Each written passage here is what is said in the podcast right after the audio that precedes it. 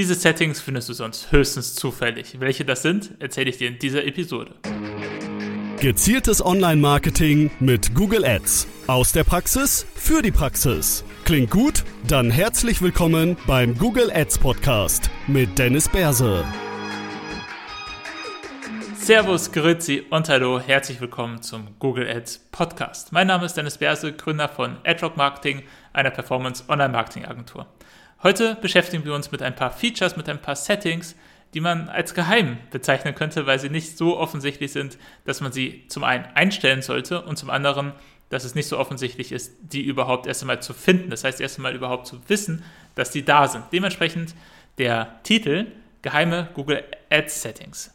Wenn du diese Settings drauf hast, kannst du noch mal ein bisschen mehr aus deiner Kampagne rausholen, kannst du noch einmal ein bisschen andere Insights bekommen, noch mal ein paar andere Settings entsprechend einstellen, dass du deiner Konkurrenz den einen oder anderen Schritt dann doch nochmal voraus bist. Ähm, dementsprechend würde ich sagen, ich habe den einen oder anderen Punkt, äh, ohne jetzt zu viel um den heißen Brei herum zu reden, steigen wir gleich einmal ein mit dem ersten und das sind die Standortoptionen.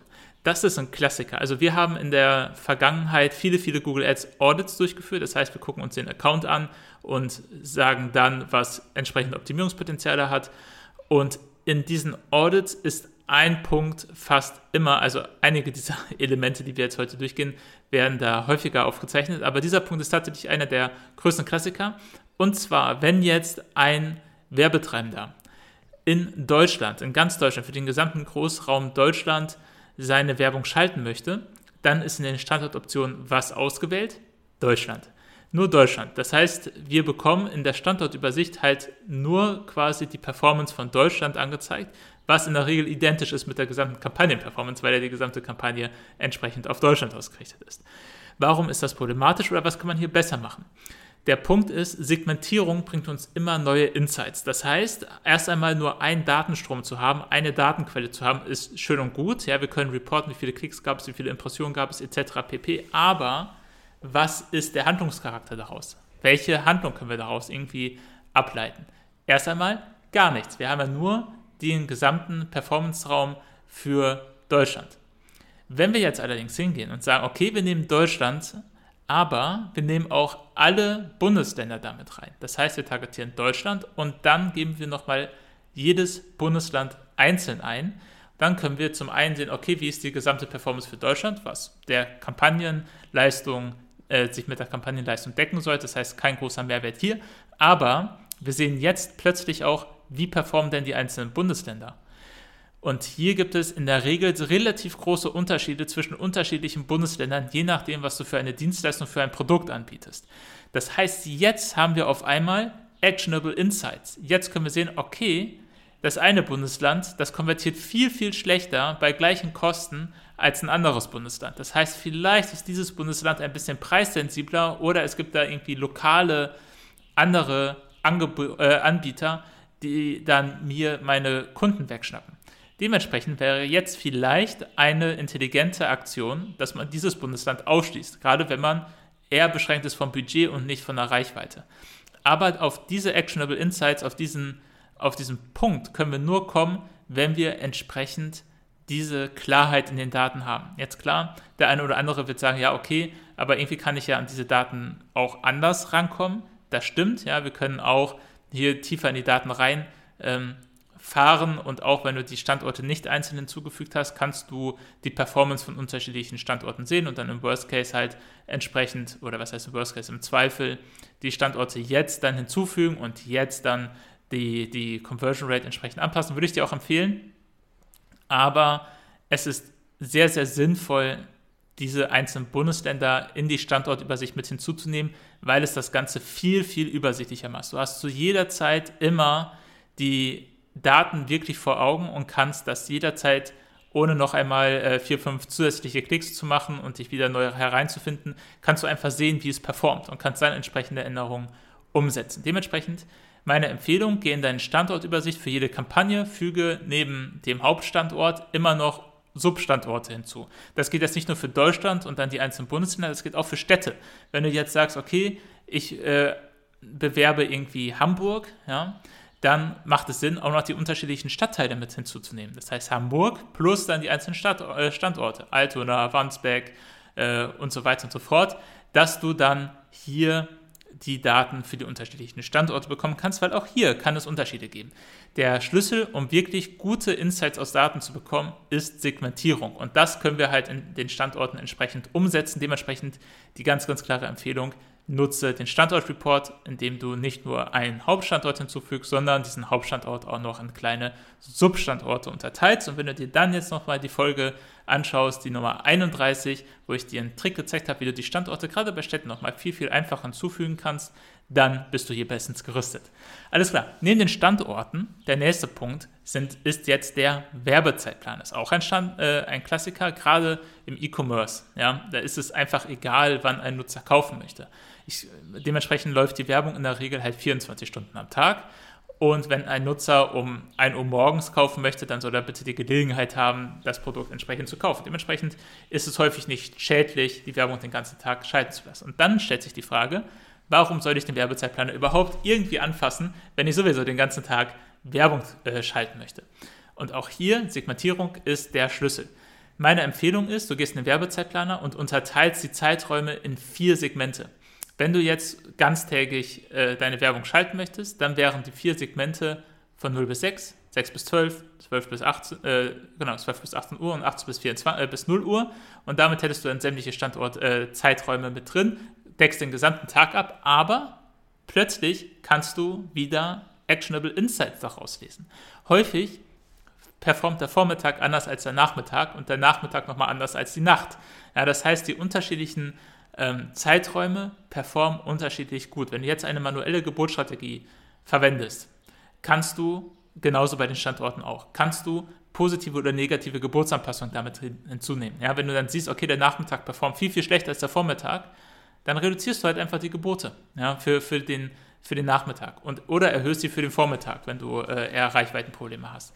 Das sorgt dann dafür, dass du mehr Traffic zu den Zeiten bekommst, wo die Leute eher bereit sind, etwas zu kaufen und kannst dann damit nochmal deutlich bessere Conversions und äh, einen deutlich besseren Return on Ad Spend entsprechend gewinnen. Gleiches gilt aber auch für Lead-generierende Unternehmen. Äh, manche Unternehmen sagen, ich möchte nur die Werbung schalten, wenn man mich auch anrufen kann, weil dann bekomme ich da den meisten Mehrwert raus. Dann kann man das gerne machen, aber dann auch hier die Empfehlung, segmentiere es. Wenn du jetzt sagst, ich möchte nur von 8 bis 18 Uhr die Werbung schalten, dann segmentiere es in vier Slots. Auch hier kannst du dann viel, viel bessere Entscheidungen treffen. Das heißt, auch der Werbezeitplaner wird viel zu selten verwendet.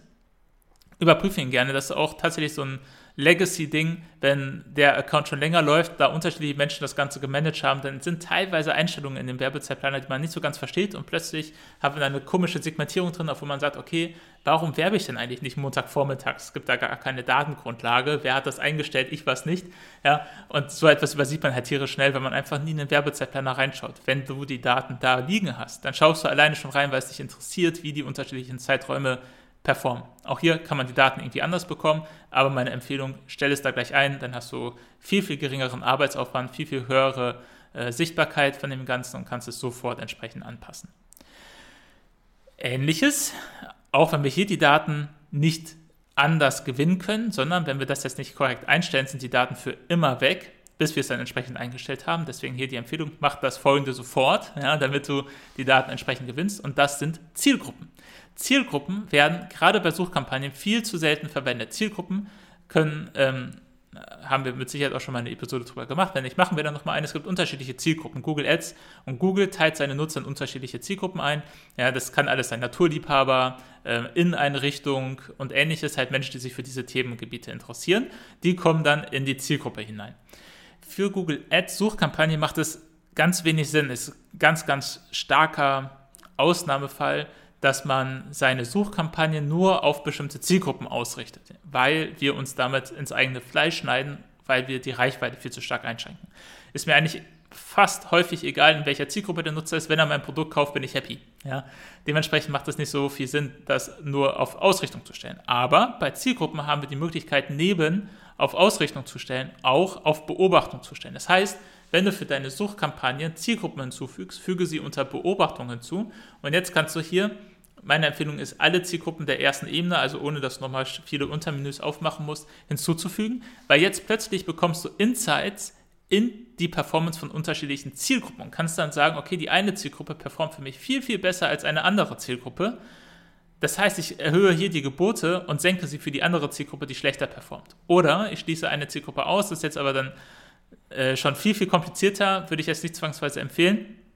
Wichtig ist es erst einmal, dass du diese Insights bekommst und dann bei einer manuellen Geburtsstrategie das entsprechend anpassen kannst und oder vielleicht sogar deine Kommunikation auf der Webseite und in den Werbeanzeigen entsprechend auf die Performance-Daten der Zielgruppe anzupassen. Ja, das heißt, die Zielgruppen haben meistens nicht so einen ganz, ganz krassen Hebel, aber bieten dir noch einmal ein, eine zusätzliche Ebene der Daten, eine zusätzliche Ebene der Analysefähigkeiten und der Aussagefähigkeiten. Das heißt, du bekommst viel, viel mehr Insights in deine äh, potenziellen Kunden und in die Nutzer, die deine Werbeanzeigen sehen. Dementsprechend definitiv etwas, was viel zu unterrepräsentiert ist, viel zu wenig verwendet wird. Und das geheime Setting ist hier tatsächlich die Beobachtenfunktion, weil die meisten verstehen die Zielgruppenfunktion halt eher so, dass es nur an diese Zielgruppe entsprechend ausgespielt wird. Auch ein Hinweis, solltest du tatsächlich wollen, dass die Werbeanzeigen nur an diese eine Zielgruppe ausgespielt wird, achte darauf, dass du nicht versehentlich Beobachtung ausgewählt hast, weil dann hat es gar keinen Einfluss. Ja. Alles klar, Zielgruppen ging schnell.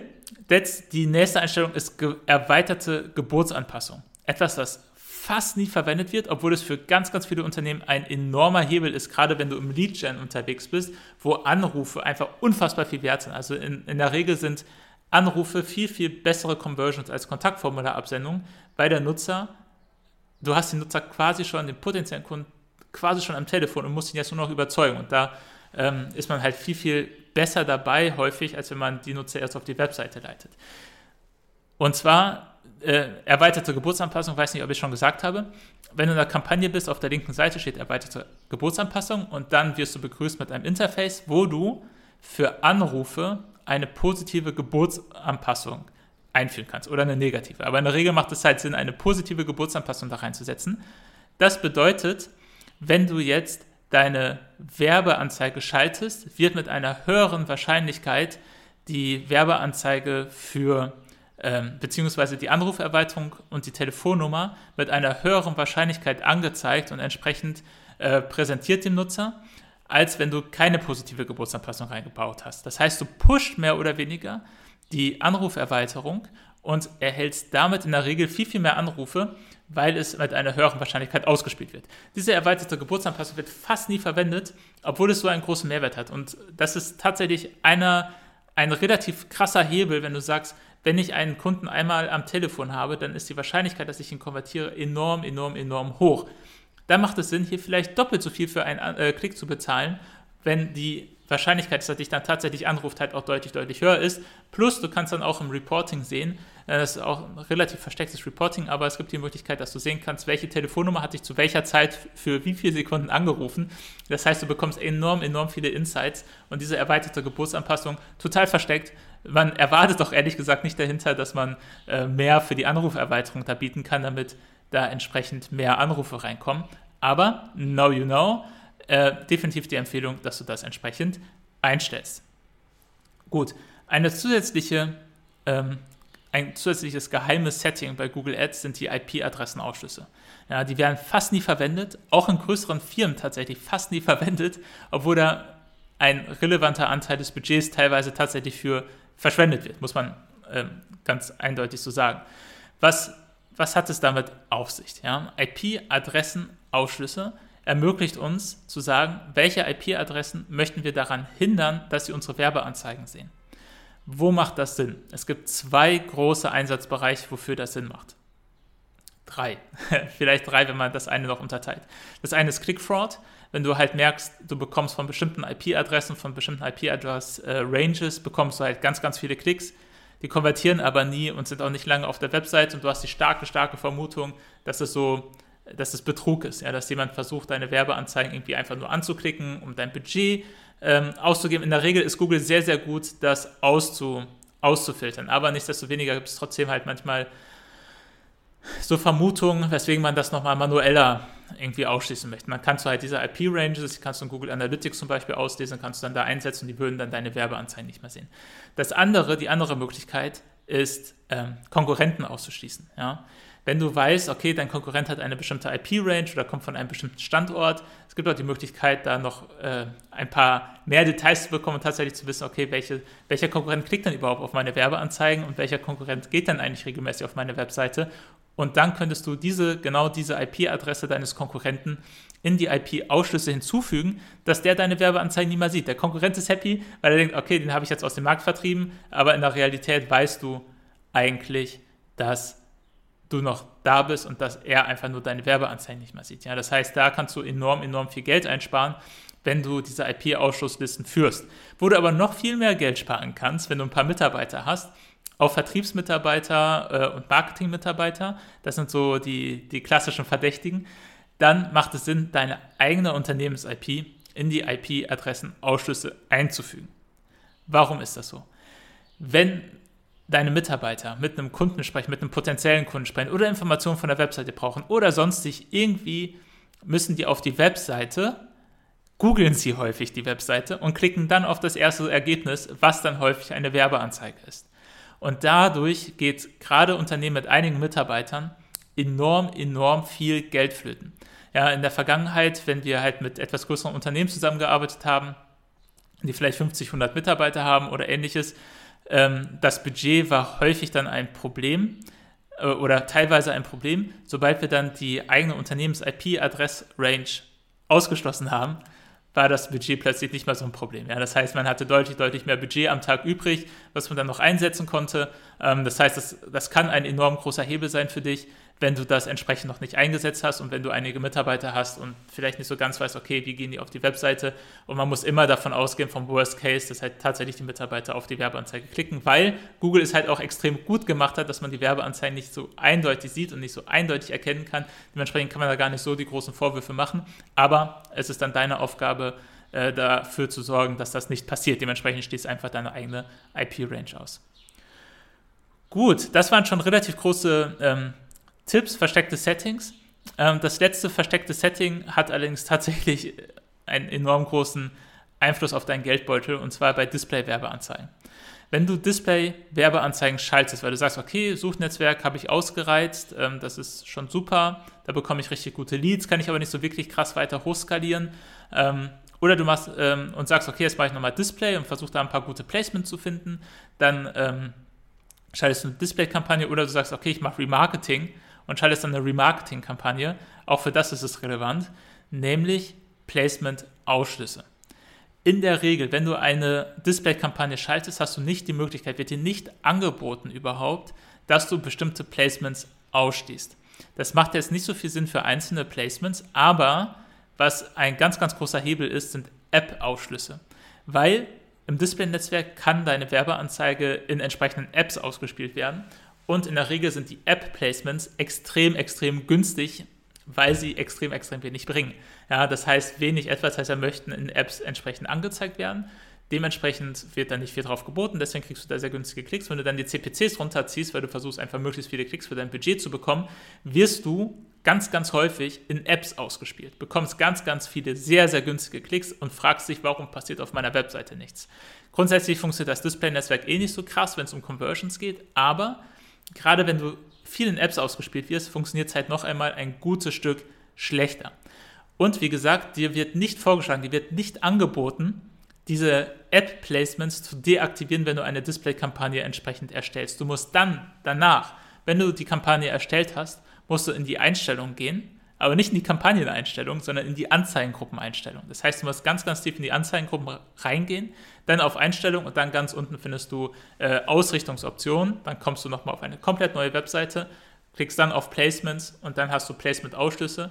Und wenn du jetzt Apps rausnehmen möchtest, dann musst du App-Kategorien aufklappen und dann, es sind aktuell 141 App-Kategorien, die du dann entsprechend ausschließen musst. Musst du alles händisch machen, das kannst du leider nicht ähm, mit nur einem Klick dann alles auswählen. Ähm, das dauert ungefähr eineinhalb Minuten, dass du das dann alles einmal durchgeklickt hast und dann wirst du nicht mehr in Apps ausgespielt. Das ist grundsätzlich erstmal meine Empfehlung, diese Apps auszuschließen, außer du hast vielleicht Apps, die halt extrem, extrem gut auf deinen Use Case passen, dann kannst du das mal ausprobieren, wie die performen. Aber grundlegend diese Ausrichtungsoption, das ist auch die Stelle, wo du die äh, automatische Ausrichtungserweiterung deaktivieren kannst, wenn du es vergessen hast, bei der Kampagnenerstellung. Das ist ansonsten auch schwer zu finden und war in der Vergangenheit noch schwerer zu finden. Ist jetzt tatsächlich noch einfacher als früher.